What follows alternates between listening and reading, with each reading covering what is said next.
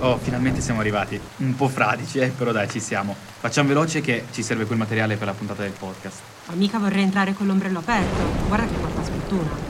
Ma sì, dai, non è vero. Oh, mi scusi, potrebbe chiudere l'ombrello prima di entrare? Sì, sì, sì, scusi, scusi. Credo che funzioni così anche in Italia, ma in Cina, ad esempio, l'ombrello, la pera e l'orologio hanno tutti significato di allontanamento. Ad esempio, l'ombrello, che si pronuncia san, ha il significato di andar via, la pera, che si pronuncia liz, ha il significato di separazione e orologio, jun, ha il significato di fine. Ah, eh, credevo che la scaramanzia esistesse solo in Italia.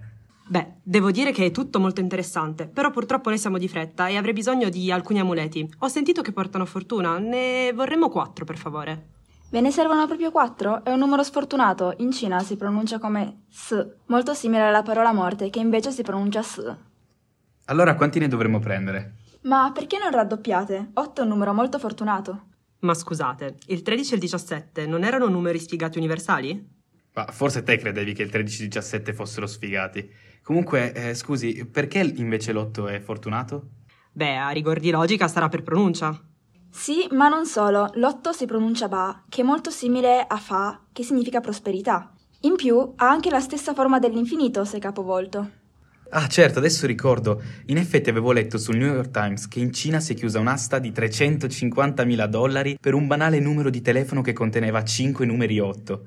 Ma non ha assolutamente senso spendere così tanto per un numero di telefono. Sì, non ha neanche eh, senso spendere soldi per dei peperoncini di plastica come succede in Italia. Beh, effettivamente non hai tutti i torti. Comunque, ora che mi ci fai pensare, le Olimpiadi di Pechino si sono svolte proprio l'8-8-2008. Sì, mettono praticamente l'otto come il prezzemolo. Ah, scusate, è arrivato un altro cliente. Benedetta, per favore, puoi venire un secondo a raccontare quell'aneddoto sulle camere degli alberghi? Pensate che il numero 4 non viene usato come numero di stanza e non viene usato neanche negli ascensori. Infatti il quarto piano è indicato con la lettera F, mentre invece le stanze con il numero 8 costano di più. Vabbè, insomma, abbiamo capito che in Cina basta comprare e regalare a qualcuno qualcosa che abbia il numero 8 al suo interno perché porti fortuna.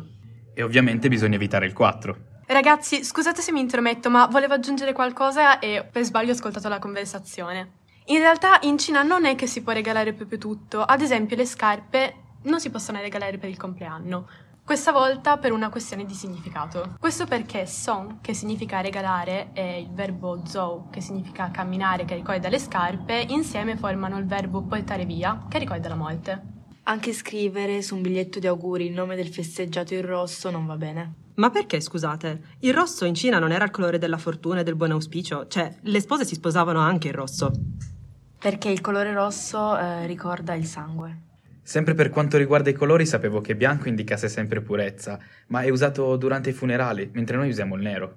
Anche il nero in Cina viene usato con dei significati particolari, infatti viene utilizzato per indicare raffinatezza e illegalità. Infatti si trova in parole come mercato nero, heish, e mafia, heishoudan. Ma visto che siamo in tema, immagino che anche in Cina, come in Italia, ci sono delle superstizioni legate al cibo, un po' come le nostre immancabili lenticchie a Capodanno.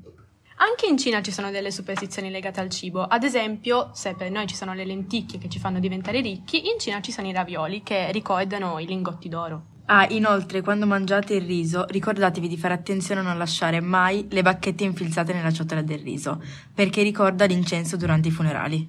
Ma davvero, io lo faccio sempre. Revi, pensavo, oggi abbiamo scoperto tantissime cose sulle superstizioni in Cina. Che ne dici se ci facessimo una puntata di ChinaPod? Titolo? Le superstizioni in Cina, no? Ma sai che non è una brutta idea? Mi piace.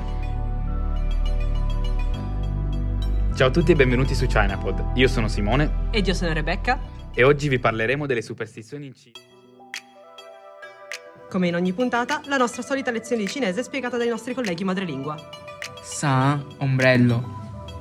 Lì la pera, Orologio, chong, l'otto pa, 4, s. rosso hong Bianco, pai. e chiudiamo con ravioli che si dice jiaozi. E anche per oggi è tutto. Xie xie da già! Zaijian!